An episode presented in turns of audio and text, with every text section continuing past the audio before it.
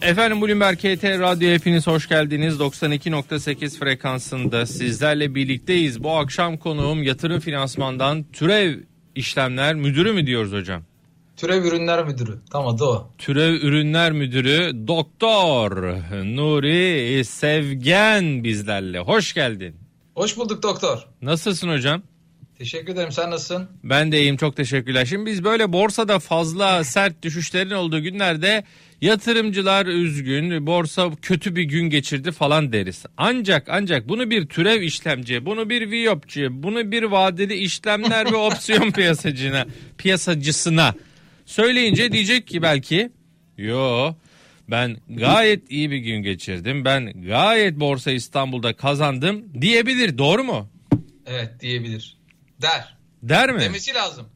Vallahi benim için bugün çok keyifli bir gündü diye deme ihtimaliyle karşılaşabiliriz. Ya demeyelim şimdi nazar değdirmeyelim şimdi ne gerek var canım Allah Allah yani. Yok, yok, Genel hayır. düşüşler çok sevilen şeyler değildir. Böyle insanların canını sıkmaya gerek yok. Doğru söylüyorsun. Ama zaten beklediğimiz bir durumdu. Grafiklerde belli bir sinyal verdiği zaman gereğini yaptık. Peki Diyelim zaten. 0212 255 59 20 bugünkü düşüşe dair sorular, e, mesajlar bekliyoruz. E, hem Viyop'a hem vadeli işlemler opsiyon piyasa hem türev işlemlere dair de canlı yayınımızın telefonunu bir kez daha hatırlatıyorum. 0212 255 59 20 doğrudan Doktor Nuri Sevgen'le sohbetimize katılabilirsiniz. Sorularınızı iletebilirsiniz. Şu an bizi Twitter'dan takip edenlere selamlar, sevgiler. Yine YouTube'dan bizi izleyen değerli izleyicilerimize selamlarımızı ve sevgilerimizi iletiyoruz. İstanbul'da %60'a yakın bir trafik var şu dakikalarda. Ee, nispeten yoğun bir trafik. Akşam saatleri, akşam trafiği. Yani e, dolar TL burada 8.48'de 8.50'ye yakın. Euro TL rekor kırdı 10.40'a yakın. Borsa %3.5 aşağıda bilmeyenler için. 1400'den kapandı tam da. Yop 30 1500'de. Böyle bir günün e, akşamındayız. E, ne oldu bugün? Yani herkes birbirine şunu sordu. E, doktor. E, ne oldu hocam? Ben de attım bir tweet. Bilen varsa bana da söylesin dedim. Vallahi mı? Şaka. Tweet mi attın? Ya şimdi grafikler ve arz ve talep dengesi itibariyle baktığınız zaman yukarı gidemeyen bir borsa vardı. Hı. Bir süredir zaten geçemediği bir seviye vardı. Bir satış bekliyorduk. Tabi bu kadar sert satışın arkasında acaba bir haber mi gelecek? Çünkü biliyorsun son dönemde işte e, spekülasyonlar özellikle iç siyasete yönelik spekülasyonlar ve yorumlar çok fazla. Her an bir şey olabilir. İşte ne bileyim bir seçim mi lafı dolaştı önce bir. Seçim kararı mı verildi lafı dolaştı. Sonra onun e, Sayın Kılıçdaroğlu'nun e, meclisteki konuşmasından kaynaklı olduğu anlaşıldı. E, ondan sonra işte Sedat Peker'in yeni bir e, videosu geldiği haberi geldi. O hiç alakası yok tabii piyasayla ama yani spekülasyonlar havada uçuşuyordu. E, muhtemelen insanlar bu spekülasyondan etkilendiler ve e, panik akşam bir şey olur korkusuyla panik bir satış yaptılar diye düşünüyorum. E, ama zaten yukarıda gidemiyordu. Bir güç toplaması aşağıya gelmesi gerekiyordu. Bunun etkilerini gözlemledik. Yani aslında genel durumda bunu gerektirecek bir sebep yok. Sadece olası sebepler yüzünden tedirginliğin verdiği etki var diyebilirim. Bir nedeni yok yani bugünkü satışın. Ya şöyle bir nedeni Yani, yok. Yani bileyim hani neden bu gelecek- falan değil. Ha. Mesela a- agresif nedenlerden bahsetmek gerekirse mesela Rus uçağının düşürüldüğü gün gibi bir nedeni yok. Anlatabildim mi? Ya da Trump tweet attı falan yok. Ha ya öyle bir şey yok. Evet öyle bir haber yok. Yani Şunu sorayım. Bazen e, Nuri Sevgen böyle borsada hareketler oluyor. Sonra aradan ya bir gün geçiyor ya da akşam saatlerinde biz diyoruz ki aa demek ki bundanmış. Böyle bir şey olma ihtimali konusunda ne dersin? Tabii bu arada borsa Mümkün. kapandı. Mümkün mümkün tabii ki böyle bir şey olma ihtimali de mümkün. Yani bazı şeyler işte buna insider trade, trades ya da işte içeriden haber, haber alınmanın sat- e, piyasası falan gibi bir şey deniyor ya da satışı deniyor. Böyle bir şey de mümkün tabii buna bilmiyorum hani olabilir ve bunu çok kereler gördük. Yani bunu hisse senetlerinde çok görürüz. Bir hisse senedi hiç olmadık zamanlarda yükselmeye başlar. Ne oluyor falan derken sonra onunla ilgili haber gelir. Bu içeriden haber alınan bir durumdur. Piyasalar içinde böyle bir şey olabiliyor. Yani mesela Türkiye'nin notu indirileceği zaman veya arttırılacağı zaman nedense bir iki gün önceden birilerinin haber aldığını ve bunun piyasayı sürüklediğine çoğu zaman şahitliğimiz var. Buna benzer örnekler gördük. Bu da böyle bir haber mi göreceğiz. Bakacağız bilmiyorum şu anda. Evet biraz daha yine e, beklemekteyiz. Bugünkü düşüşe e, Nuri Sevgen borsadaki düşüşe e, az önce belki senin saydığın nedenleri de e, öne sürerek borsada her zaman temel tekniği e, yener. İşte bugün de gördüğünüz gibi. Yani aslında bugünkü düşüşü biraz böyle teknik değil de temel dinamiklere bağlayanlar da oldu. Bunlara ne dersin? Ee, tabii ki bilmiyoruz onu da söyleyeyim yani. Sen de yorumluyorsun bu konu seni de fazla sıkıştırmak da istemiyorum ama yine de sorayım yani. Ya aslında sıkıştırma değil. Senin söylemeye çalıştığını ben çok net anlıyorum. Yani hangisi daha önemli, hangisine daha bakmak lazım noktasına ben şöyle bakıyorum. Şimdi temel analiz işin temeli. Yani e, en basit anlatımda söylemek gerekirse bir şirketin değeri o temel analizde ortaya çıkar. Ederi şudur ama olması gereken budur dersiniz. Hmm. Ama teknik analizde o ederi dediğiniz noktaya gelmek için gerekli olan grafiklerin nerede olduğunu gösterir. Yani insanlar o fiyatı görebiliyorlar mı? Mesela o ederi dediğiniz noktada gerçekten bu fiyatlara yansımış mı veya ne zaman yansıyacak? Yani timing dediğimiz zamanlamayı gösteren şey ya da arz ve talebin değişimini gösteren bu grafiklerle ortaya çıkar.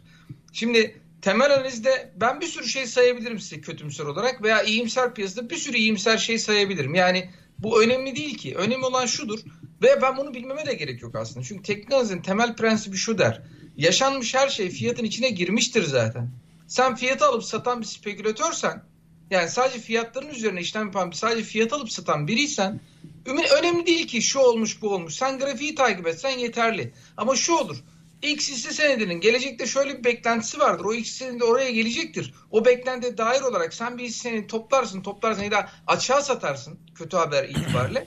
o gerçekleşme durumu olur. O ayrı bir şeydir. Ama sen kısa vadeli olarak belli bir süre içerisinde spekülatif amaçlı alım ya da satım yapıyorsan grafik takip etmen lazım. Ve grafik ne derse ona uyman lazım. Buna uymadığın sürece ya niye düştük deyip ondan sonra sağa sola bakıp haber aramaya başlarız. E, o haberler de bazen yanıltıcı olabiliyor. Hiç unutmuyorum. Bundan birkaç yıl önce tam 2008-2009 krizinin en derin zamanlarında ya da tam atlatmaya yakın zamanlarda bir tweet atılmıştı. Kimin attığı da hatırlamıyorum şimdi. Uluslararası bir tweetti. Ee, işte Beyaz Saray'a bir terörist saldırı oldu e, Başkan e, Obama yaralandı falan diye bir tweetti. Hatırlarsın bunu. Sonra Dow Jones'a çok sert bir satış getirdi. Ondan sonra tekrar geri alındı. Yani habere baktığın zaman saçma bir şeydi. O yüzden hani grafiğe uymak gerek. Çünkü orada sen bir yerde en dipte sattığın zaman çünkü haber geldi en dibe düştü. Orada gidip dipten satıyorsun. Sonra yeniden almaya kalktığın zaman zaten fiyat yukarı gitmiş oluyor. Yani o yüzden grafikleri takip etmek bazen çok daha iyi olabiliyor. Ara böyle hareketler e, yanıltıcı olabilir. Çok ani hareketler. Ama temel itibariyle eğer stop çalışıp tekrar piyasaya dönebilecek noktaysan işe yarıyor. Ben zaten günlerdir, haftalardır aynı şeyi söylüyorum. Bir, yani vadeli kontrat üzerinden konuşmak gerekirse endeks 30 vadelisinde 1560 kaslı direnç deyip duruyorum. Senin yayında söyledim, radyo programlarında söyledim. Kaslı muhabbetini yaptık durduk. Tabii, e, tabii. Geldi bugün gene oraya geldi. 1554 56 geçemedi. Gelemiyor. Yukarı gidemiyor. Güç yok, hacim yok. Önceki hacimler oluşmuyor. E, bir satış gelmesi gerekiyordu. Bu satışa bir bahane bulunur. Ya bu kartopu efektidir. Birileri satar sonra diğerlerinin stopu tetiklerini onlar satmaya başlar. Sonra galiba kötü bir haber gelecek deyip diğerleri satmaya başlar. Aslında olay bu. Ha dediğin gibi bunun arkasından bir haber gelebilir. O ayrı bir mevzu. Ben gelmeyeceği varsayımıyla konuşuyorum şu anda. Anladım. Peki bir telefon yani alayım. Grafiğe baktığınız zaman bir yerde zaten geliyordu bu hareket. Yani yukarı gidemedi o zaman satmak lazım deyip vadeli işlem kontratlarında short pozisyon açabilen piyasaya yakın insanlar bugün para kazandı. Evet kazanması da gerekirdi zaten. Tamam. 0212 255 59 20'de Ali Bey iyi akşamlar. İyi akşamlar beyefendi. İyi yayınlar dilerim. Teşekkürler. müdavimlerinden biriyim. Ne kadar güzel. Ee, Programımızın ben... müdavimlerinden birisiniz. İyi akşamlar beyefendi diye mi giriyorsunuz? Aşk olsun. Hadi. İyi akşamlar doktor. alakalı bir şey. Yani şimdi ben e, insanlara karşı böyle yaklaşırken genelde e, bu tarz bir üslup kullanıyorum. Daha önce de programımıza katıldım telefonda. Ha, Yine tamam o zaman. bir şekilde konuşmuştuk. Tamam. Şimdi beyefendi e, ben şunu söylemek istiyorum. Bugünkü borsanın düşüşünde ben önemli bir etkenin gözden kaçırıldığını düşünüyorum. Bu da Merkez Bankası Başkan Yardımcısının görevden alınması. Aynen. Yani bunun hem kur üstünde hem de borsa üzerindeki belki cezalandırıcı işte zaten güven sarsılmış yabancı e, yatırımcı tarafından bunun da yine Merkez Bankası Başkanı kadar olmasa bile sınırlı bir etki ettiğini düşünüyorum işin açığı. Bir de e, ama sabah saatlerinde böyle bir satış yoktu sanki yani bu satış biraz akşam öğleden sonra akşama doğru oldu. Bilmiyorum Nuri Sevgen katılır mı? Doğru doğru yani bu Merkez Bankası haberi piyasalar açılmadan önce gelmişti Tabii zaten. dün gece yarısı geldi o. Ve sabah açılışta piyasa hatta iyi bir artıyla başladı. O yüzden hani Merkez Bankası haberi etkili olsaydı piyasa direkt satışta bunu etkilerdi, gösterirdi. Merkez Bankası'nın tabii ki olumsuz anlamda başkan yardımcısı değişmesi olumsuz anlamda algılanabilir. Ayrı mesele. Ya da olumlu da algılanabilir ama bugünkü özellikle öğleden sonraki gelen satışların tarihine saatine bakıyorum şu anda. Tam olarak 15-20 civarında başlamış satışlar. Hiç alakası olmayan bir haber bence. Evet. Bilgilendirdiğiniz için çok teşekkür ederim. Ben sadece görüşümü paylaşmak için Tabii ki. aramıştım. Tabii ki tabii ki yanlış anlamayın. Biz de sizi kötü anlamda eleştirmek için söylemiyoruz. Sadece söylediklerinizin doğru olup olmadığını söyledim ben.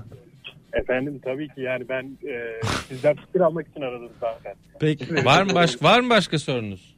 E, bir de şu BIST 30 hisselerinde özellikle e, çok gariptir. Borsamızda e, küçük daha alt pazardaki hisselerde ciddi artışlar olurken BIST 30 hisselerinin bu derece sürünmesini merak ediyorum. Özellikle mesela Enka gibi bir şirketin e, bu kadar ağır hareket etmesini, ayrıca bu koza kozal e, muhabbeti yani bu bu tarz hisselerde neden e, bir türlü istenilen etkinin yakalanmadığını merak ediyorum. Bunu sormak istiyorum. Sizlere de iyi yayınlar dilerim efendim. Çok teşekkürler Ali Bey. Teşekkürler, Sağ sağ olun. olun. İyi akşamlar dileriz. Ya şimdi tabii e, temel analiz açısından bakarsa beyefendi haklı. Yani endeks 30 hisseleri içerisinde Enka örneğini verdiği için söylüyorum yani. Şu anda hemen seninle konuşurken ekrandan bakıp görüyorum. Evet e, defter değeri 10 lira civarında. e, hisse 8.55 civarında işlem görüyor. İşte niye böyle? Geleceğe dair beklentisi kötü, olumlu olumsuz bilemem o kadarını. Ben sadece baktım. Evet ucuz. Endeks 30'un geneli de zaten e, diğerleri kadar büyük hareket yapmıyor. Temel sebebi şu. Yabancı yatırımcılar inanılmaz şekilde yani inanılmaz derken tarih boyunca 2004'ten beri bu datalar alınıyor bildiğim kadarıyla. O tarih boyunca olabilecek bütün dataların altında bir yabancı payına sahibiz. Yani o dönemde 2004 yılında alınan rakamların çok çok altındayız. %42'ler seviyesine düştü yabancı payı. Doğal olarak yabancı olmadığı zaman da bu tür hisse senetlerini alabilecek kurumsal büyük yatırımcı yok. Küçük hisselerde hareket yapmak biraz daha küçüktür, şey kolaydır. Yani bazı hisseler o kadar kolay ki yani çok cüzi paralarla bile hareket ettirilebilecek manipülatif anlamda söylüyorum. Spekülatif anlamda da bunu koyabilirsiniz. Ee, mümkün. Ee, ama Evet. büyük senetler işte endeks 30 içinde Enko olsun, Ereğli olsun, Garanti olsun ne bileyim aklıma gelen Akbank olsun. Bunlar çok büyük şirketler. Bu şirketleri böyle kurumsal kimlikli yatırımcıların e, girip o arz fazlasını çekmesi ve yukarı doğru beklentiyle satın alması. Ama küçük yatırımcı bunu yapabilecek bir organizasyon ve büyüklükte değil. Ondan kaynaklı oluyor. Ha büyük bir yatırımcı girişi olması neye bağlı? Öncelikle piyasadan çok yani Borsa İstanbul'dan çok Türkiye ekonomisinde güvenle ilgili bir şey. Yani siz TL bazında aldığınız bir hisse senedi %100 kazanabilir. Örneği sadece egzajere ederek, anlatıyorum bu arada yanlış anlamayın. %100 kazanabilir ama dolar kuru da %100 giderse siz bir şey kazanmamış olursunuz yabancı yatırımcı açısından. O yüzden yabancı yatırımcı bunun gibi şeylere bakıyor. Biz bakmıyoruz. Biz TL nominal bakıyoruz. Yanlış olan da bu aslında. Peki. E, 0212 255 59 20 canlı yayınımızın telefonu. Doktor Nuri Sevgen konuğumuz. Ercan Bey merhaba. Merhaba, iyi akşamlar. İyi akşamlar. Buyurun. Ee, hazır konuğunuzda bulmuşken borsa konusunda uzman, e, şöyle bir soru sormak istiyorum ben de. Evet. Şimdi e, genel olarak bu akşam için de öyle mesela, genel olarak satış konuşuluyor da ben borsaya yaklaşık iki yıldır ilgi duyan biriyim. Ya e, böyle tabir ediliyor, bugün satış vardı falan diye de benim anlamadığım hani burada bir satan varsa sonuçta bunları bir alan da var değil mi? Yani Elbette var ama alanlar şöyle düşünün. Şimdi diyelim ki siz alıcısınız ya da siz satıcısınız diyelim. Ben alıcıyım daha iyi anlaşılacak böyle. Ee, ama eskiden mesela ne bileyim yukarı giderken fiyatlar yükselirken alıcılar daha hakim, daha güçlü ve daha böyle istekliler. 100 tane alıcı varsa satıcı 5 tane 10 tane doğal olarak fiyat her 5 O tane daha fiyat az yükseliyor, fiyat değil daha mi? az yükseliyor. Yani arz tarafı Hı hı. satış taraf daha az. Şimdi tam tersi alıcı tarafta insanlara kaçıyor. Aşağıda 5-10 tane varken yukarıda 100-200 tane satıcı olunca fiyat aşağı geliyor. Kastettiğimiz bu. Ha, yani e, borsanın işleyiş mantığında bu var. E, satıcı alıcıdan daha fazla olduğunda fiyatlar aşağı doğru iniyor. Bu her yerde böyle aslında. zaten. Arz ve talebin kesiştiği yerde piyasa oluşur. Bu konutta Arz da böyledir değil mi hocam? olursa fiyat aşağıda oluşur. Arabada da böyle, konutta da böyle değil Evet. mi?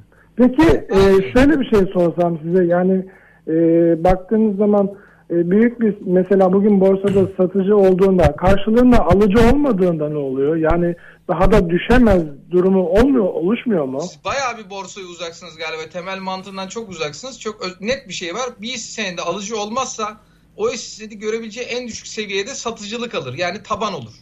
Yani bir hissenin He. taban ve taban fiyatları vardır, marjları vardır. Bir hissenin ta- tavan, tabanı Sınırı belli 10 onun da. liradır. 10 liraya satıcılar yığılır. Hiç alıcı gelmediği için 10 liradan kapanır. Buna da taban oldu denir. Ha, taban olarak kalır anladım. Evet. Evet. E, ve böyle her gün hiçbir alıcı çıkmazsa taban taban gider. Aynen Gider öyle. de Ya bir tavan nokta- tavan gider. Bir noktada çıkmaz. ama alıcı çıkıyor. Yani ben hep şunu diyorum. Her kötü malın bir kötü alıcısı vardır. Değil mi hocam? Doğru. Her şey Her değeri vardır. fiyattan. Doğru. Yani araba için arabaya bakarsan dersin bu araba bitmiş. Bunu kim alır? Allah aşkına bu arabayı nasıl satışa koyuyorsun falan. Araba Yok, pert e, olmuş. Arabayı koyuyorsun alan çıkıyor ama fiyatı çok düşük oluyor mesela. Yine de alan çıkıyor. Dolayısıyla hiç alıcının olmaması gibi bir durum ilelebet zaten borsada olmaz herhalde. Doğru. Eşyanın tabiatında Şimdi var. Her malın bir alıcısı olmaz. var sonuçta. Evet hocam. Peki e, Sayın Nuri Sevgen'e şeyi sormak Doktor istiyorum. Nuri Yapım Sevgen'e mantığını- değil mi? Evet evet. Evet, Pardon. Yanlış olmasın. Nuri Sevgen diyor dalga geçiyor. Buyurun. Ee, Viop'un mantığında bugün Viop'takiler kazandı diyorsunuz. Onlar e, fiyatın düşüşüne oynayanlar değil mi? Bazıları kazandı. karşı pozisyon alabiliyorsunuz. Yani sinelize hisse senedi olması gerekmiyor ya da endeksteki pozisyonunuz olması gerekmiyor. Eğer grafiklere hakimseniz ve düşüşe karşı pozisyon alırsanız bunu görüp ha böyle Ha, yani oynar gibi de an- yapabilirsiniz ama bunu tavsiye etmiyorum çünkü burada riskiniz çok yüksek bir yanlış hamlede büyük zarar edebilirsiniz. Ama Evet. bu işi bilen pro- zaten genelde açığa satanlar dediğimiz o short pozisyon alan ya da düşüşe karşı pozisyon alanlar genelde daha bilinçli piyasayı biraz daha bilen insanlardı. Yani normal yatırımcı alıp yukarı gittiği zaman para kazanmayı sever. Yani dolar alırız yükselmesini bekleriz. Ama doları satmayız. Genel dolar düştüğü zaman en dipten satarız. Bunun gibi. Şimdi biz e, mesela biz e, bireysel yatırımcıdan yeni girmiş bir olarak hep yukarı harekete oynayan insanlar oluyoruz değil mi? Hiç dönüşlere yani Evet, o tek yönlü işlem yapmış oluyoruz. Sizin var mı hisse senediniz? Var. Ne ne hangi hisse senedi? Kardemir, Ereğli, Coca-Cola, e, Güzel. ondan sonra şişe cam. e, Büyük büyük bilinen hisse evet. senetleri gayet güzel. Ya ne, bildiğimiz evet. ne e, zaman bildiğimiz, girdiniz borsaya? E, iki yıl önce. İki yıl önce. Evet. Ee, peki para kazanabildiniz muhtemelen. Çok çok şükür çorba kaynıyor yani. Evet bu hisse senetleri geçen sene çok iyi getiriler e, sağladılar çünkü Şeyde, Kardemirler, evet, Ereğliler. e, Haziran'dan başlayıp Kasım'a kadar mükemmel bir rally oldu da sonra bütün aldıklarını da geri verdi. E, özellikle bankacılık. E, Evet. Olsun çok şükür biz e, bir te- tepeden de satmayı başardık bankaları da. Bravo. Süper. Evet. Çok teşekkür ederiz aradığınız için. Ben teşekkür ederim. E, ya bu Viyop tarafını merak ediyordum da orada hep yani düşüşe oynayanlar oluyor değil mi? Hayır, Yani- hep düşüşe oynayanlar Hayır, olmuyor. oynayanlar. Aman onu bir onu bir açıkla doktor. İki Ya dakikadan e, bitecek Sayın e, Doktor Nuri Sevgen'den e, sokaktaki vatandaşın anlayacağı şekilde Viyop'u anlatmasını istiyorum ya. Tamam Mesela hani bu akşam bu, bu sorunun benim sorumun görüşmemizin devamında e, yani biz mesela ben cep telefonundan yapıyorum bu işlemleri de e, mümkün olduğunca basite indirgeyerek mesela elimde olan bir hisseyi nasıl e, düşüş yönünde satarım onu merak ediyorum. Ya mesela elinizde şişe cam var dediniz değil mi? Evet. Tamam şişe cam var dediniz. Onun örneğinden gidelim. Yani daha Önce bir internete gireceğiz hocam. Telefonu Evet. açacağız. Önce bir telefonu açacağız, internete gireceğiz. Uygulamaya gireceğiz. cam üzerinden gidelim. Mesela şişe cam 7.83 kapanmış. Şişe Tamam. vadeli kontratları var. Yani ileriki vadelerde işlem falan kontratları var. Eğer siz şişe camın Haziran vadeli kontratında işlem yapacağınız zaman şişe cam fiyatı 7.66. Evet. Yani 7.66. Bunun da sebebi şişe cam bile- temettü verecek olması. Te- temettü vereceği için bu fiyat aşağıda. Muhtemelen. gitme istiyorsan. Hı hı. Şişe camdan gitmeyeyim. Başka ne vardı endeks? Kardemir mesela. Kardemir değil mi? Kardemir. Evet. Kardemir. Ereğli dedim Ereğli'den gidelim. Ereğli Ereğli. 18.48'miş. E, future'ına bakıyorum şu anda Ereğli'nin. O da 18.56. Bak bu olur. Yani Ereğli'de siz Haziran vadeli kontrat 18.56'dan işlem görüyor. Şimdi 18.48 iken niye 18.56 diyeceksiniz? Bugün siz hisse senedini elinizdeki hisse senedi kadar pa- o hisseleri 18.48'den satıp bugünkü piyasa faizinden faize koysanız Haziran sonunda paranız hisse başına 18.56 liraya geliyor. Yani bir Hı. hisseniz var diyelim 18.48'den sattınız, faize yatırdınız. Mevcut hı. faizde Haziran sonunda o paranız 18.56 lira oluyor. Yani 1448 liranız 1456 lira oluyor gibi. Aynen öyle. Evet. 1856 yani öyle oluyor. Bu işte vadeli kontrat. Şimdi ne yaparım dersiniz? Ben mesela düşüşten endişe ediyorum. Ya bu düşüş olacak galiba. Ya elimdeki hisseler değer kaybederse ne yapmalıyım? Korumalıyım kendim dediğin zaman gidiyorsunuz. Elinde diyelim ki bin tane hisseniz var. E, Ereğli'nin. Bin taneye karşılık gelecek vadeli kontratta gidiyorsunuz. Satış yapıyorsunuz. Buna short pozisyon açmak diyoruz. Fiyatlar aşağı geldiği zaman düşüşe karşı korunmuş oluyorsunuz. Para kaybetmiyorsunuz. Fiyat yukarı gittiği zaman siz parayı fiyatı fixlediğiniz için para kazanmıyorsunuz ama bir süre en azından ne olduğunu görüyorsunuz. Mesela ben ne diyorum? 1560 seviyesi önemli. Burayı geçemeyebilir. Dikkatli olmak lazım. O zaman 1560'a yaklaştığı yerde ben giderim Ereğlilerin vadeli kontratını satarım. Bir görürüm. Ereğli örneğinden vermiyorum. Bu arada Ereğli yanlış anlaşılmıyor. Endeks açısından söyleyeyim. Öyle anlayın. Hı hı. Biz oraya zaman satarım. 1860 üzerine çıkmadı. Bugün aşağı geldi. Oh para kaybetmedin. Ha 1860 üzerine mi çıktı? Ne diyorum grafiklerde? 1860 üzerine şey 1560 üzerine çıkarsa fiyatlar yukarı gidebilir. Ha o zaman giderim. Bir süre kar etmem ama gider o vadeli kontratı kapatırım. Orada kar zarar eşit olacağı için hani ufak bir miktar maliyetimi yükseltmiş olacağım ben. Ama sıkıntı yok. Fiyat yukarı gittiği zaman para kazanacağım. Yani bu tür işlemlerde kullanabilirsiniz elinizdeki hisse senedi için. Diğerleri spekülatif işleme girer. Yani ne demek bu? Elimde hiç hisse senedi yok. Ben piyasanın düşeceğini bekliyorum. Gideyim ben vadeli kontratta satış yapayım. Düşüşten para kazanayım. Tıpkı almanın tam tersi. Bunun da zararları var. Tıpkı hisse senedinde olduğu gibi burada da zarar etme ihtimaliniz var. Çünkü burada kaldıraç var. Yani 1 liranızı 10 liralık pozisyon açabilme riskinde şeyiniz var, durumunuz var. Bunların detaylarını biraz işlem yaptıkça öğrenebilirsiniz. Size tavsiyem şu. Ufak ufak. 300 lira, 500 lira, 1000 lira neyse artık ne kadar kaybetmeyi göze alabileceğiniz bir parayı buraya koyun. Böyle bir hafta değil en az 20 gün, en az 20 gün işlem yaparak o parayı arttırmadan ama. O parayı asla arttırmayın. 20 gün işlem yapın mantığını en güzel öyle öğrenirsiniz. Yani ben burada 3 ay anlatayım size. Orada Evet. yaptığınız 3 günlük işlem kadar daha iyi anlayamazsınız. Onu demek istiyorum. Doğru. Teşekkür ederiz. İyi akşamlar diliyorum. Ben teşekkür ederim. İyi akşamlar. Hemen bir telefon da alacağım. 0212 255 59 20. Yunus Bey merhaba. Merhabalar Barış Bey nasılsınız? Teşekkürler. Siz nasılsınız? Sağ olun teşekkürler. Ben de iyiyim. Doktor Nuri Sevgen konuğumuz. Zaten sırf onun için bağlandım. Doktor Şimdi- doktor mu Evet. diyeceksiniz? Ee, yok yok estağfurullah o kadar değil. Şimdi bugün e, programın başlangıcında e, bir e, açılış yaptınız. Ya bugün acaba bu borsada e, işte e, şey olan var mı İstanbul borsasında mutlu olarak ayrılan var mı diye. Aynen. E, bir tanesi benim yanımda duruyor. Öyle mi? Tavan işi, tabii tabii bir tanesi benim yanımda duruyor. Ee, sevgili finans müdürüm Erdal Bey.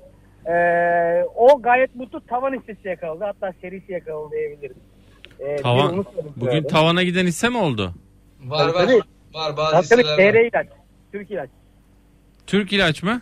Tabii tabii. Türk ilaç. Türk İlaç, var ya. Sayaç, Burva, Eskom Evet. bunlar tavan olan senetler. Türk ilaç galiba Barış Sputnik. de bunu haber etmiş olduk aynı zamanda. evet. Sputnik aşısı galiba ortak üretim için çalışmalara başlayacağız falan gibi bir haberi vardı yanlış evet hatırlamıyorsam. evet. Evet öyleymiş. Evet. Öyleymiş. Ee, bunun dışında bir de e, şeyin e, çok güzel bir kelimesi vardı doktor bey. Yani bu doktor dediniz ya. Ee, ben Doktor beyin diyeceksiniz lütfen. Yani telaffuzu düzgün yapalım. Yunus İdi Hızır İdi diyor muyum? Niye böyle Ne? diyorsunuz? Hayır. Yunus İdi Hızır İdi var ya. Hayır, hayır. Yani e, ya e, lütfen yani, telaffuzu e, Yunus Bey rica edeceğim. Güzel telaffuz edelim doktor Bak bak kelimesini. bak bak bak. Tamam doktor beyin söylemiş oldu. Çok iyi. Aynen. Süper. Ee, Buyurun her zaman buyurun. E, her zaman e, temel tekniği yener dediniz. Ben yaklaşık 6-7 seneden beri borsada işlem görüyorum. Yani naçizane küçük yatırımcı olarak. ufak Borsada işlem mi görüyorsunuz? E, Pardon özür dilerim. Tövbe E, estağfurullah. işlem İşlem yapıyorsunuz. Yunus Bey yapmayın Evet. bak konu. Tamam çok Evet. pardon 6 senedir yaklaşık. E, bunu kendi deneyimle kaybederek ve kazanarak kendi deneyimimle zaten ben bu e, algoritmanın eşitine ulaşmıştım gerçek anlamda. Hı. Bir tane çok iyi teknik yapan, teknikte çok çok ileri seviyede olan e, bir arkadaşım var. Biz geçen hani bu e, şeyi tartıştık. Ya her zaman temel bizim ülkemizde bizim ülkemizde e, ama e, işte hükümetten ama şey olarak e, işte kırılgan ekonomik yapısı olarak bizim ülkemizde maalesef ki teknik çok çok az işliyor. Evet işliyor ama her zaman temel tekniği yeniyor diye bir tartışma yapmıştık. Hatta o zaman demiştim ki e, bu kadar iyi teknik biliyorsun. Ben senin olsam gider yurt dışı borsasında işlem yaparım. Ne bileyim İngiltere borsasında veya Amerikan borsasında. Yani sonuç itibariyle bu kadar teknikle yurt dışı borsasında işlem yapamamıştım. Bu e, söyleminde e, bana hak veriyor musunuz yoksa e, bir eksikliğim var mı? Bunu sormak istedim. Bunu öğrenmek istiyorum. Ya öncelikle şunu söyleyeyim. Ben e, demin konuşmada herhalde bir yanlış anlaşılma oldu. E, temel tekniği yener gibi cümleyi ben kurmadım. Sadece temelli teknik arasındaki farkı anlatmaya çalıştım. Evet evet. Ee, yani, evet Teknik analizde şöyle bir şey vardır. Şimdi buna etkin piyasalar hipotezi deniyor. Yani işte Eugene Fama denilen bir adam 70'li yıllarda bir tane makale yazıyor. Bununla da ilgili bir Nobel alıyor 2000'li yıllarda. Ee, ve diyor ki piyasada ne kadar katılım olursa fiyat o kadar etkindir diyor. Özette, özette bunu söylüyorum. Yani yarı etkin piyasalar, etkin piyasalar, az etkin piyasalar diye de ayırıyor. Şimdi onların da tanımları var. Şimdi Türkiye yarı etkin piyasanın bile altında bir piyasa. Yani etkinliği çok yüksek değil. Yani katılımcı sayısı ne kadar yüksek olursa fiyatı etkileme oranı o kadar olur. Yani demin ne diyorum mesela endeks 30 senetlerini hareket ettirmek çok zor çünkü çok büyük senetler bunlar. Ama daha küçük senetler mesela Türk İlaç dediniz bir garanti bankası yan yana bile konulamayacak bir hisse senedi. Büyüklük anlamında söylüyorum. Yaptığı iş kolundan bahsetmiyorum. Piyasa büyüklüğü açısından söylüyorum. Böyle bir şirkette doğal olarak hareket yapmanız daha garantiye göre daha zordur veya bir Ereğli'ye göre daha kolaydır özür dilerim. Ereğli yapması daha zordur. İşte böyle senetlerde doğal olarak grafikler çok da fazla etkili olmaz. Rahmetli Yusuf Sarı diye bir teknik analist vardı. Çok severim. E, kendisiyle tanışma fırsatım olmuştu. Zaman iyi e, teknik analistlerinden. Bir, bir, o zaman da Ayı Fikret denilen piyasanın spekülatörlerinden büyük bir spekülatör. O da rahmetli oldu. O da çok tatlı bir adamcağızdı. E, işte Net Holding ile ilgili bir şey soruyor. Yusuf Sarı diyor ki ya grafikleri ne diyorsun? Yusuf Sarı diyor ki şurada direnç var buraya geçmesi imkansız falan filan diyor. Seyret diyor bak bak gidecek mi diyor. Gidiyor alıyor alıyor alıyor. O zaman tahta sistemi vardı. Hisseyi tavan yapıyor. Bak nasıl geçirdim diyor. Anlatabildim mi? Yani etkinlik Evet. anlamında evet. Bu konuda haklısınız. Ama bazı şeyler vardır. Bazı şeyler çok belirgin şekilde görülür. Yani grafiklerde bazı şeyler hissedilebilir. E, oraya bağlı olarak da o grafiği az çok bildiğiniz zaman kısa süreli trade'lerde veya genel trend yakalamada bunu başarırsınız. Ama bazen bir haber gelir. O haber piyasayı ters şekilde etkileyebilir. Geçici olarak etkiler. Biz aa yanıldık deriz. Buna da tuzaklar diyoruz. Bir sürü sebebi var ama Evet. evet, haklısınız. Teknik analiz Türkiye gibi çok etkin olmayan piyasalarda e, etkin piyasalar kadar iyi çalışmıyor. Yani bir Dow Jones endeksini yaptığınız grafik iyi, Borsa İstanbul 30 endeksini yaptığınız grafikle aynı sonucu vermeyeceği konusunda hemfikirim ben de. Peki. O Çok, zaman bana hak verdiğiniz için çok teşekkür ediyorum. O zaman bu kanıtında yani bu e, şeyinde de e, en azından %80 oranında doğru olduğumu e, anlıyoruz sizin söylemlerinizden de. E, o zaman biz de çok teşekkür ediyoruz. Ben de çok teşekkür ediyorum. İyi programlar. Seviliyorsunuz. Çok teşekkürler. Sağ olun İyi akşamlar. Ee, Yunus Bey'i uğurladık. 0212 255 59 20 canlı yayın. Trafikten sıkılanlar arasın. Ya bir de bugün tabii biz güzel es- gül- yani biraz insanlara moral vermeye de çalışıyoruz bugünkü düşüş sonrası. Şimdi bunu yaparsın bir de şöyle diyenler ya bugün borsa bu kadar düştü kardeşim siz eğleniyorsunuz gülüyorsunuz falan. Niye öyle değilim ya? Bak bir dakika borsa çıkarken de zarar eden insanlar vardı. Niye öyle düşünüyorsunuz? Yani bu piyasa Olabilir yani onu diyorum. borsacı olmanın bir kuralı vardır. Karla zarar kardeştir. Buna alışmanız lazım. Ha bununla ilgili kontrolü sağlayamıyorsanız zaten bu piyasadan uzaklaşın. Amacınız spekülatif işlemse. Ha ben zaten uzun süreli yatırımcıyım. Bir hisseyi toplayacağım veya hisseleri toplayacağım. İyi yerlere git. Bugün mesela Tuncay Bloomberg dedi sabah. Sabah Hı, şeyin hı. Zeynep'in programı. Zeynep'in yayında. Çok güzel bir şey söyledi. 14 yıldır çocuklarıma senedi topluyorum dedi. Şöyle kar ettim. Çok güzel. Bu ayrı bir şey. Ama ben gidip de böyle birkaç günlük ya da bir günlük hareketler yapıyorsam ve burada zarar ediyorsam iki gün sonra bunu kâra çevirebilirim eğer doğru hareketler yaparsam. O yüzden üzüldüm, kızıyorum falan ben bunları sevmiyorum. Niye? Yani tam terste kalan bir insan yukarı giderken piyasada da zarar ediyordu. Onlar size yükselenlere bu kadar kızmıyorlardı. Hmm, çok güzel söyledin ya. Vallahi ama bunu işte bizim anlatmamız lazım hocam o yüzden. Bir telefon daha alacağım 0212 255 59 20. Erkut Bey merhaba. Merhabalar Doktor Nuri Sevgen, Doktor Barış Esen nasılsınız? Allah Allah bu akşam da bize sen ne yaptın ya? İnsanları doktor ama biraz daha böyle hocam doktor kıvamını alabilirsek çok memnun olurum. Doktor Nuri Sevgen. Nasıl oldu bu? Harika oldu vallahi süpersiniz. Teşekkür Süper enerji buyurun. Abiler nasılsınız? Sağlığınız saatiniz yerindedir inşallah maşallah. Sayenizde enerji dolduk. Çok teşekkür ederim. Aynen harika vallahi. Ya geçen küresel piyasalar müthişti ya. Ne zaman yapacaksınız bir daha küresel piyasaları stüdyoda? Nuri Sevgen'le mi? Aynen. Vallahi Barış'a sen Doktor çağır- Nuri Ben Sevgen'le. giderim ya. O, o ne zaman çağırsa koşa koşa giderim. Barış'a sen olduktan sonra. Yapacağız estağfurullah inşallah yapacağız. Daha Nuri Sevgen'le güzel projelerimiz de olabilir yani inşallah değil mi hocam? Evet evet inşallah onu şimdiden Niyetlerimiz söylemeyelim. var. İşte netleştiği zaman Tabii açıklarız. tabii inşallah diyelim yani daha inşallah beraber oluruz. Buyurun efendim sorunuzu, sorunuzu rica ederim Erkut Bey. Efendim benim sorum şu. Bir bugünkü borsadaki hareket neydi? Bir açtım bir sürü para kaybetmişim. Hmm. İkincisi 10 saatindeki hareketi nereye kadar bekler Doktor Nuri Sevgen? Bu konular hakkında sizlerin fikirlerini rica ederim. Çok teşekkür eder. İyi akşamlar dilerim. Erkut Bey çok teşekkürler, iyi akşamlar, Enerjiniz diliyoruz. bol olsun hep böyle. Aynen. Buyurun. Valla şimdi borsadaki hareketi kabaca anlattık ama asıl şundan dolayı dediğimiz Ne sebep beklersin yok. bundan sonra? Yani bir de belki onu söyle ben de eklemiş Ha, olayım. evet, ne olur? Onu söyleyeyim doğru söylüyorsun. Yani endeks e, bir 100 üzerinden yapayım bir de endeks 30 üzerinden Süper yapayım. olur, Çünkü aynen. en çok merakları endeks olabilir? 100'ü daha çok merak ediyorlar. Oradan belki konuşmak daha doğru olabilir. Endeks 100 1400 seviyesinden kapandı. Ee, psikolojik önemli destek seviyesi. Ee, eğer burası e, şu, tahmin ediyorum 1400 üzerinde tekrar bir yukarı doğru tepki vermezse aşağıda 1360 seviyesine kadar 1350-1360 seviyesine kadar gelme potansiyeli var grafikler itibariyle. Çünkü orası 200 günlük ortalama.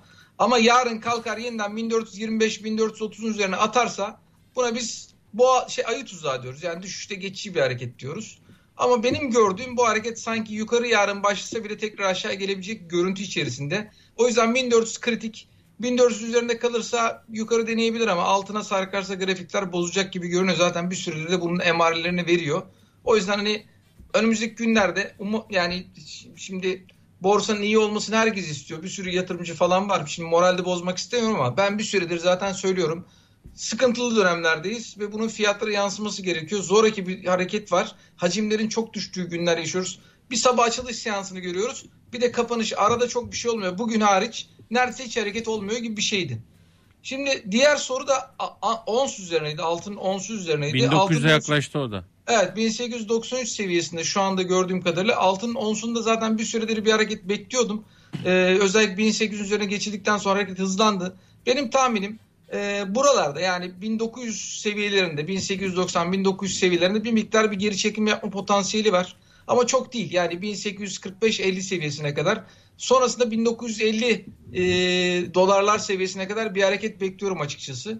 Hatta belki bu geri çekimi yapmadan 1950'ye kadar da gidebilir ama 1950'nin üzerine şu anda beklemiyorum. Oraya kadar bir hareketi bekliyorum. Ondan sonra belki biraz gevşer. Sonra tekrar uzun vadede yukarı gidecek zaten. Ben hani şu anki kısa süreli hareket sorduğu için dinleyicimizden e, ona Peki. cevap veriyorum. Ama benim tahminim e, 1950 seviyesine kadar hareket devam eder. Nereden itibaren satmak lazım derlerse 1850'nin altına kayarsa o zaman bir miktar satış yapılabilir. Çünkü o zaman 1825-30'a kadar geri çekme potansiyeli olur. Bir telefon da alacağım. 0212 255 59 20. İbrahim Bey merhabalar. Merhaba, merhaba Barış Bey. Nasılsınız? İyisiniz Çok inşallah. sağ olun efendim. Siz nasılsınız? Teşekkür ederim. Sizin sesinizle e, motivasyonunuzu dik tutmaya çalışıyoruz. Aman. Moral bozukluğu. Aman iyi olun hocam ya. Valla yani hakikaten moral bozmaya hani e, Evet. sağlığınızı bozmaya değmez. Öyle söyleyeyim. Mutlaka. Buyurun. Ben e, Sayın Doktor Sevigen Bey'e e, bir sorum olacaktı. Daha önceki sohbetlerde Viop'ta e, çok kolay diye bir metot vermişti. Kontratın işte e, bu ayki kontrat ve bir sonraki kontratla ilgili birini işte inişe birisi çıkışa gibi. E, onu biraz anlatabilir mi? Arbitraj. Arbitrajdan mı bahsediyorsunuz? Yoksa hani daha önce biraz önce anlattığım mevzudan mı? Yani bugün konuştuğumuz mu? Şöyle e, yok daha önce konuşmuştunuz da hani e, kazanamayanlara şaşırıyorum dercesine bir Va- ifade kullanmıştınız. Yani e, atıyorum e, Mayıs vadeli aldık e, e, yukarı yönlü e, aldık. E, Haziran'da aşağı yönlü short olarak e, yaparak e, herhalde e, kazanma ihtimali o şekilde daha mı artıyor? Ya, ya şimdi orada matematiğini doğru yaparsanız evet. Yani orada önemli olan şey şu. Doğru matematik. Buna biz e, takvim yayılması ya da calendar spread diyoruz biz buna. İki vade arasında yayılma işlemidir bu. Önemli olan şu. Sizin Haziran vadedeki fiyatla bir sonraki vade olan işte Haziran'dan sonra işte hangi kontratı alıyorsunuz? Temmuz'sa veya işte Ağustos'sa bu Evet. kontrat arasındaki fiyat farkı olması gereken fiyata ne kadar uzak ne kadar yakın hesaplaması bu aslında. Olması gerekenden çok yukarıda veya çok aşağıdaysa evet kazandırır. Ama buna yakın bir hareket yapıyorsa kazandırmıyor ya da gereksiz bir işlem gibi oluyor. Ne zaman olur bunlar? Volatilitenin arttığı zamanlarda olur. Mesela bundan 1-2 ay önce e, Cumhurbaşkanlığı şey e, Merkez Me- Bankası Başkanı. Merkez Bankası Başkanı değiştikten sonra e, swaplarda ciddi yükseliş olmuştu. O dönemde sert satışlar vardı. Vadeli kontratlarla spot fiyatlar arasında önemli oynamalar oldu. Buralarda çok ciddi şekilde yapılabilirdi. Hatta spotla vadeli arasında bile yapılabilirdi ama şöyle durgun olan günlerde çok fazla yapılamıyor. Çünkü yapanlar da robotlar yani elektronik alım satım yapan e, makineler oluyor. O yüzden yetişmeniz zor ama bugün mesela o sert hareket geldiği zaman bunu yapma şansınız vardı. Ha, bunu yapma şansınız olacağı zamanlar olur mu? Umarım olur ama artık eskisi kadar yok. Ama arada böyle durumları kollamak lazım. Biz buna arbitrajör diyoruz. Bunlar girerler piyasada bu tür farklardan para kazanırlar. Şöyle bir metot nasıl olur e, Nuri Bey? E, mesela yükselişi aldığımı en düşükten alabilmek, e, yükseldiğinde de düşüşü alabilmek gibi. Ya işte Bir- o ama o şey bir- olur. Yani e, aynı anda yapılması lazım bu dediğim stratejinin olması için. Ama şu yapılabilir. Ben bugün hisse senetleri çok düştü. Yarın bir tepki olmasını bekliyorum. Ama emin değilim noktasında. Bugün aldınız. Yarın da ertesi gün yukarı başladı piyasa. Diyelim Evet. ki. Bek- yukarı başladı ama yukarı doğru gidiyor gidemiyor. Sürtünüyor ama aldığınızda satmak istemiyorsunuz. Çok kar etmediniz. Ufak bir miktar kar ettiniz. Gidip bir sonraki vadede aşağı doğru yani short pozisyon dediğimiz pozisyonu açarsanız o zaman dengelemiş olursunuz durumu. Ondan sonra bakarsınız yön ne tarafa gidiyorsa diğer bacağı kapatır oradan devam edersiniz. Bu tür stratejiler yapılabilir. Bir de yarın için e, bugünkü tepkinin yani e, pozitif açılmasını bekler misiniz? Valla şu anki kapanışa göre baktığım kadarıyla dövizde çok büyük bir hareketlilik görmüyorum. Ee, uluslararası piyasalarda çok ekstrem bir şey yok.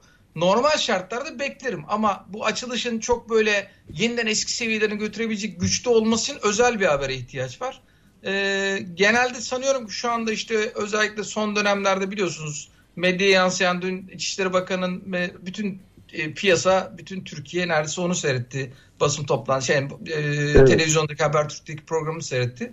Bu tür şeyler iç dinamiklerde önemli beklentiler yaratıyor. Mesela en önemli de- tedirginlik kaynaklarından biri erken seçim kararıdır. Neden? Erken seçim belirsizlik yaratır. Veya ne bileyim kabinede bir değişiklik olasılığı gibi bu tür olasılıklar fiyatlamayı etkiliyor. Şu anda bilmediğimiz bir haberden mi düştü? Yoksa piyasa kendi iç dinamikleriyle mi düştü? İç dinamikleri düştüyse yarın büyük ihtimalle yukarı doğru bir tepki verecek. Ama tepki 1425-1430 seviyesini geçmezse endeks yüzden bahsediyorum. Yeniden aşağı doğru kendini gösterecek. Çünkü hacimli bir satış geldi ve bu satış 1400'ün altına getirirse endeksi çok daha aşağılara 1350-60'lara kadar getirebilecek güçte gibi görünüyor. Peki. Çok Çok sağ teşekkürler. olun. Çok teşekkür ederim. Çok İyi sağ olun. akşamlar İyi efendim. Sağ akşamlar. olun. Ee, Sağ olun. Yine bekleriz. Ee, Sağ olun.